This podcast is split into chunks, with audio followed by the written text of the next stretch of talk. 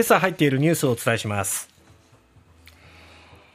ロシアのプーチン大統領が演説しアメリカとの核軍縮合核軍縮合意の履行を停止すると表明。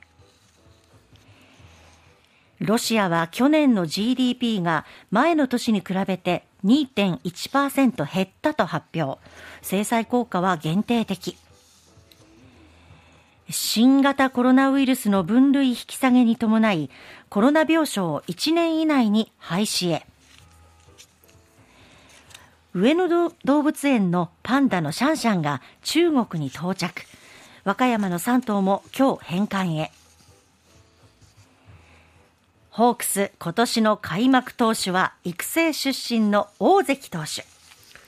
さてまずはロシアです。プーチン大統領は21日ウクライナ侵攻1年を前に上下両院に対する年次教書演説を行いましてアメリカが履行の義務を果たしていないなどとしてアメリカとロシアの間で結ばれる新戦略兵器削減条約の履行停止を表明しました。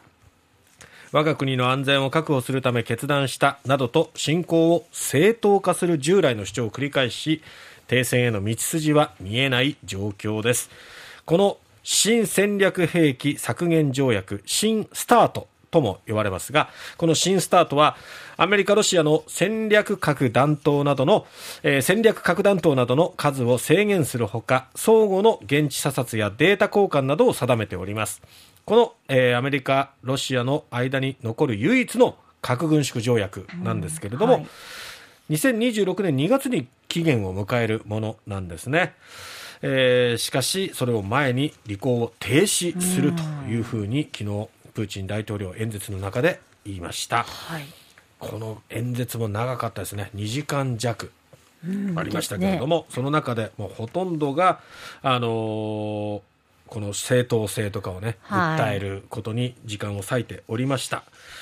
で、えー、侵攻の理由についてですけれども2014年の政変で誕生したウクライナのネオナチ政権にロシア語を話す東側のドンバス地方の住民が攻撃されてロシアの助けを待っていたと合弁しました、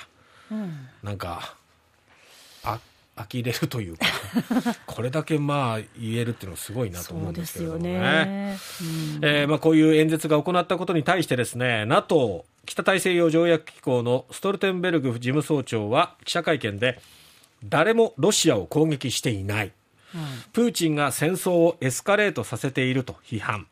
プーチンが勝利することは私たち自身の安全と世界全体に危険を及ぼすというふうに述べておりますさて、そのロシアなんですけれども、はい、えー、GDP が昨日発表されました。ロシア連邦統計局なんですが、ロシアの2022年の国内総生産 GDP が前の年と比べて2.1%減ったということなんです。まあ、マイナスは想定されていましたが、うん。2桁のマイナスぐらいいくんじゃないかという見方もあった中、うん、意外と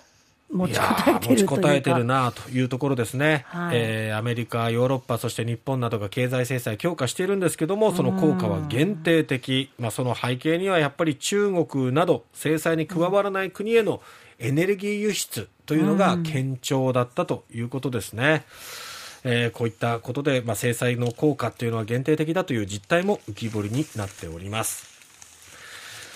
さて、えー、新型コロナに関してですけども5月8日新型コロナの感染症法上の分類を現在の2類から5類へと引き下げますよね、はい、えー、政府はですね混乱を避けるために1年程度の移行期間を設けて季節性インフルエンザの医療と同じような体制に徐々に移行していくという方針です。でこの移行案では5類に引き下げた後も当面はえー、病院に対してコロナをの患者を受け入れる病院に対して診療報酬とか補助金の特例を継続するということです。で、段階的な減額で病床の急激な減少っていうのを避けたいというところですね。はいうん、あと他の医療機関にも受け入れを促していくということです。えー、ま前回5月以降にまず幅広い病院で、えー、およそ4万6000床の体制を目指すということなんですけれども、えーこれがだんだんだんだん移行していくうちに移行期間が終了していくともう国内の全病院で対応できるようにしていくということですね。去年の夏のえー第7波の時が 5, め5万1000病床確保していたのが、えーまず5月以降に4万6000病床にということで少し減らしてそれを段階的に今度は他の病院にも受け入れてもらうようにというふうに変えていくということですね。パンダはい。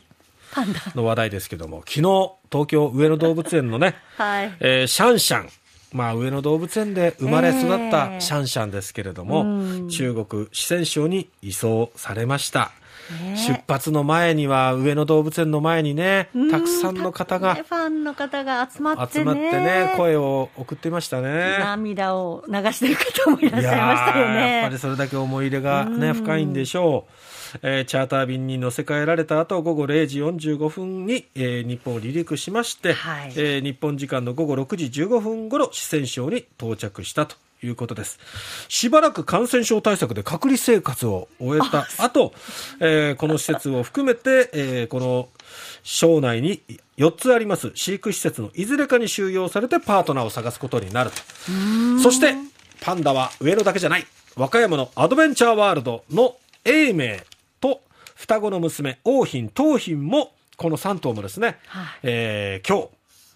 関西空港から中国へ渡るということですね。寂しいですね。ねえ寂しいですね。特に永明は30歳。もう28年間で2頭のメスとの間に合計16頭の子を設けたということでね グレートファーザーなんて呼ばれていますけれどもね。寂しい別れが続きます。ホークス開幕投手育成出身大関投手に決まりました。詳しくはスポーツヒートアップで。